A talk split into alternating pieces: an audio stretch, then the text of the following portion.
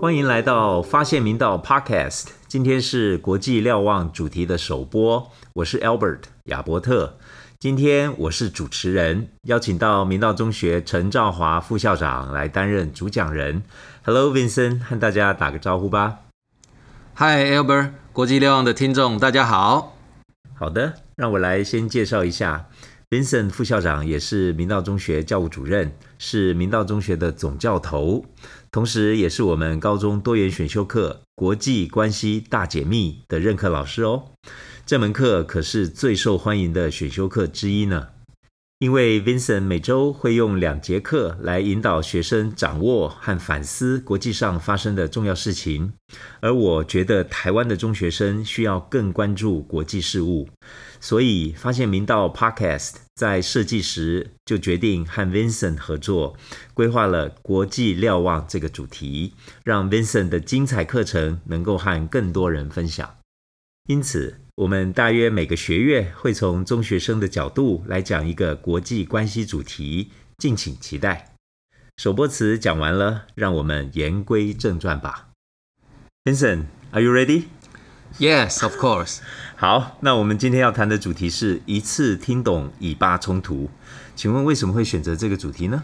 好，我想台湾在这一个疫情严峻的阶段。大家当然都最关注国内的疫情的相关发展，但是其实，在国际上呢，呃，从五月初开始，全世界就非常关注中东，以色列跟巴勒斯坦又再次发生冲突了。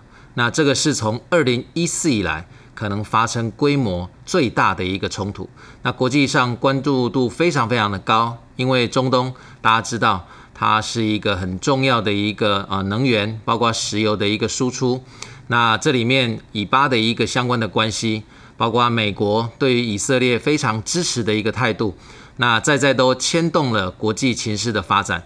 所以在呃世界上各大的媒体呢，在这段时间其实都是高度关注的以巴的冲突事件。那所以我觉得也应该让我们呃在学校的同学。也应该知道有这样的一个国际大事正在发生。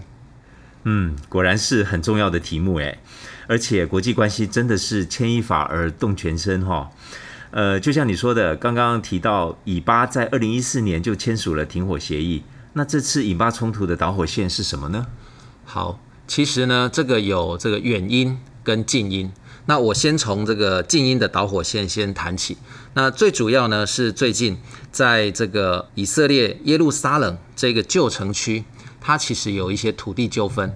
那旧城区原来就是巴勒斯坦人的一个居住的地区，它是一个穆斯林的居住区。但是呢，呃，以色列是允许犹太人在整个以色列，包含了约旦河西岸的这个地区，它都可以拥有土地，可以去盖房子。所以这个地方反而是以色列人很早就把土地所有权买下来了，但是巴勒斯坦还是住在这个地方，但是犹太人不断要去伸张他在这个地方的土地的拥有权，所以这个土地纠纷呢，因为最近法院要宣判了，而且有可能会判给犹太人，那势必巴勒斯坦人就可能要离开他居住非常久的一个环境，那这个冲突就从这里开始，所以巴勒斯坦人就开始在这个呃像。阿克萨清真寺这样的一个呃穆斯林的一个宗教圣地的地方，就开始不断的抗议，不断的抗争。那抗争越演越烈，以色列也受不了了，所以就派出警方开始去做一些震爆的这样的动作。那因此呢，这个以巴的冲突就越演越烈。然后在这个时候呢，控制了加萨走廊的这个巴勒斯坦的武装组织哈马斯，他们就呃趁机呢也发出声明。就说好，如果呢这个冲突越来越激烈，那巴勒斯坦呢一直受到以色列不公的对待，那他们可能就会出手了。那诶，结果真的哈马斯就动手了，那就造成了这一次的冲突。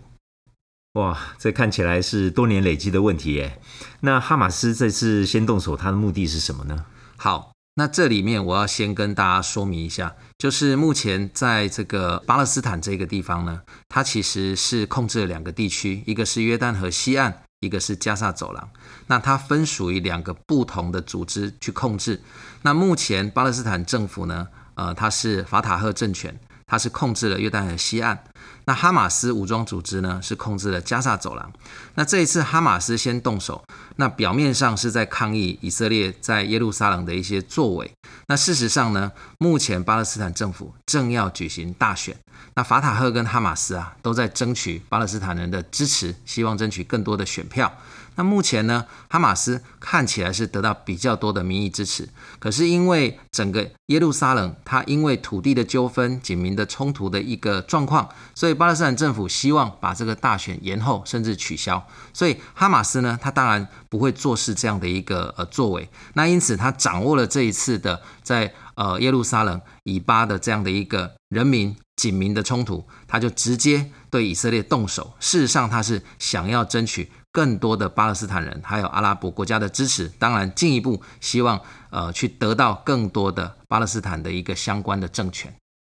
哇，这听起来真的不只是土地纠纷，这是典型的问题背后的问题，Q B Q，question behind the question。呃，我之前在媒体上也看到，以色列军方表示，好像十天以来。那哈马斯向以色列发射的火箭弹数量呢，超过一千发。嗯，那好像平均每三分钟就一枚，这么这么严重的攻击哈，以色列呢也不简单哦。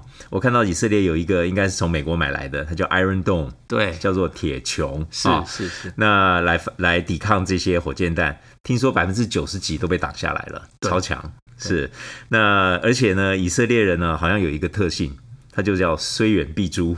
啊，是那应该是他们宗教的关系吧，所以以眼还眼，以牙还牙是他们的习惯哈。对，所以面对这样子的攻击，他也派出了 F 十六战斗机，疯狂的这个轰炸加沙走廊，这个这个纠纷真的是蛮严重的。那 Vincent，我问你啊，那所以对于这样子双方的这次的冲突，国际上普遍如何反应呢？好，那当然在国际上呢，大家都希望这个和平。还有呃，以巴之间的冲突不要升级哦，因为就像刚刚提到的，这个是二零一四年来这个呃规模就是最大的一次的冲突，那很担心是爆发全面性的战争。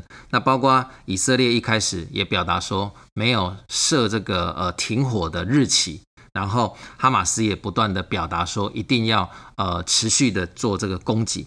那所以。呃，整个国际上其实大家都普遍的去发出一个呃这样的声音，就是说希望双方自治，然后希望双方能够停火。那联合国呢，曾经一度呃这个在呃整个安理会里面也希望能够发出这个所谓呼吁停火的公开声明，但是呢，很妙的是，美国呢呃居然有三次的反对，所以这里面其实真的也有一些国际的这样的一个角力跟情势在运作。哇，那其实我们都知道，以色列的老大哥就是美国。那刚刚有提到，联合国连续几次要提出停火协议的这个提案，结果都被美国挡下来了，这这蛮奇怪的。那美国的立场跟这个态度又是什么呢？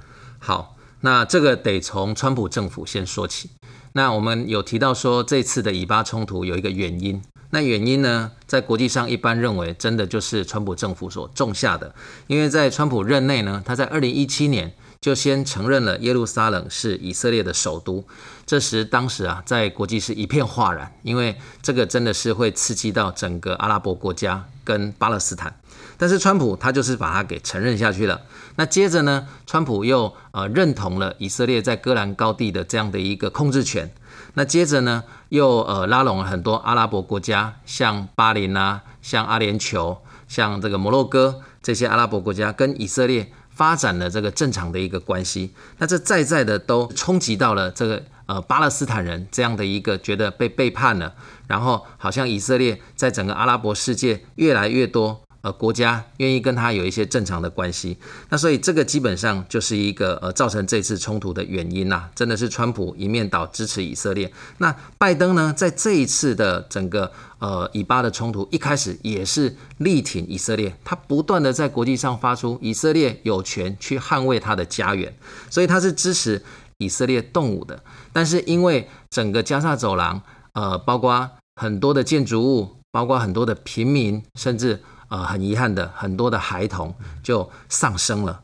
那这样的一个很遗憾的事件，在国际媒体不断的去披露，那美国也感受到非常大的压力，所以后来拜登呢就转而对这个以色列的总理纳坦雅胡施压。那最后，呃，当然我们看到一个比较理想的状况，就是呃双方已经呃开始就是走向这个停火协议了，已经停火了。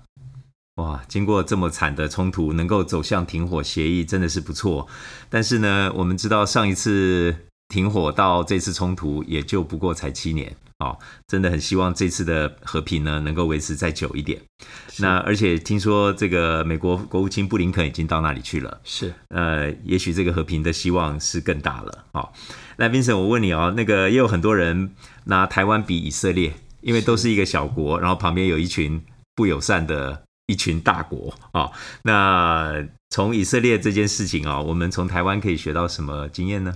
是，这也是常常我在呃我的选修课《国际关系大解密》跟同学常常会提醒的一个呃观察的角度。有时候我们在看国际关系，然后呃国家跟国家之间的一个互动跟运作，那常常我们必须要回到我们台湾，就是思考一下我们本身这样的事件，我们可以学习到什么样的一个经验。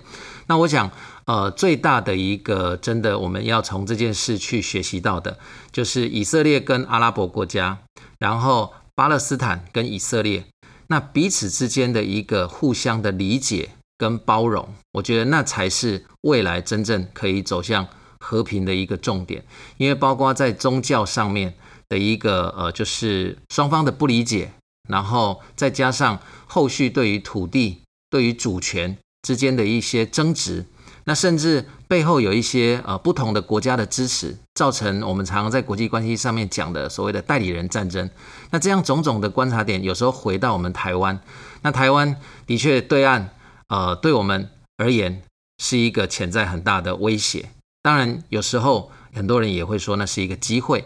那在目前美中的一个对抗的过程当中，美国极度拉拢台湾，然后进入这个亚太的一个呃所谓的呃东亚岛链的防线，怎么样去围堵中国？那台湾的角色是什么？所以这在在真的就让我们要思考，我们台湾在这样的一个位置上面，然后我们面对的呃像美国、像中国这样的一个大国之间，台湾如何自处？如何运用智慧？怎么样？跟这些大国周旋，走出最有利于我们台湾的一个发展方向，我觉得这个真的是一个极大的问题。那中学生可以在这个阶段开始有这样的一些思维，有这样的一些想法，我觉得这会是一个非常重要的。的确，中学生要开始有这样子的想法，真的很重要。明道有很多有想法的学生，这也难怪 Vincent 你的课那么热门了。谢谢。是 真的，呃，一个国家既要捍卫主权，还有人民生命财产的安全，又要有尊严的和平相处，国际政治真的不简单。是。那国际关系真的很复杂，错综复杂。我们真的要避免落入这个非黑即白的简单模式。就像有些学生会问，到底是谁对谁错？其实国际关系真的不适合标准答案思维。的确，嗯，那国际关系真的也很复杂，就是不能只看表面上的原因和结果。所以刚刚 Vincent 提到一些原因，其实也是要注意的。是，这一切呢，真的还是要靠政府的智慧，才能让国家走出一条长久和平的道路。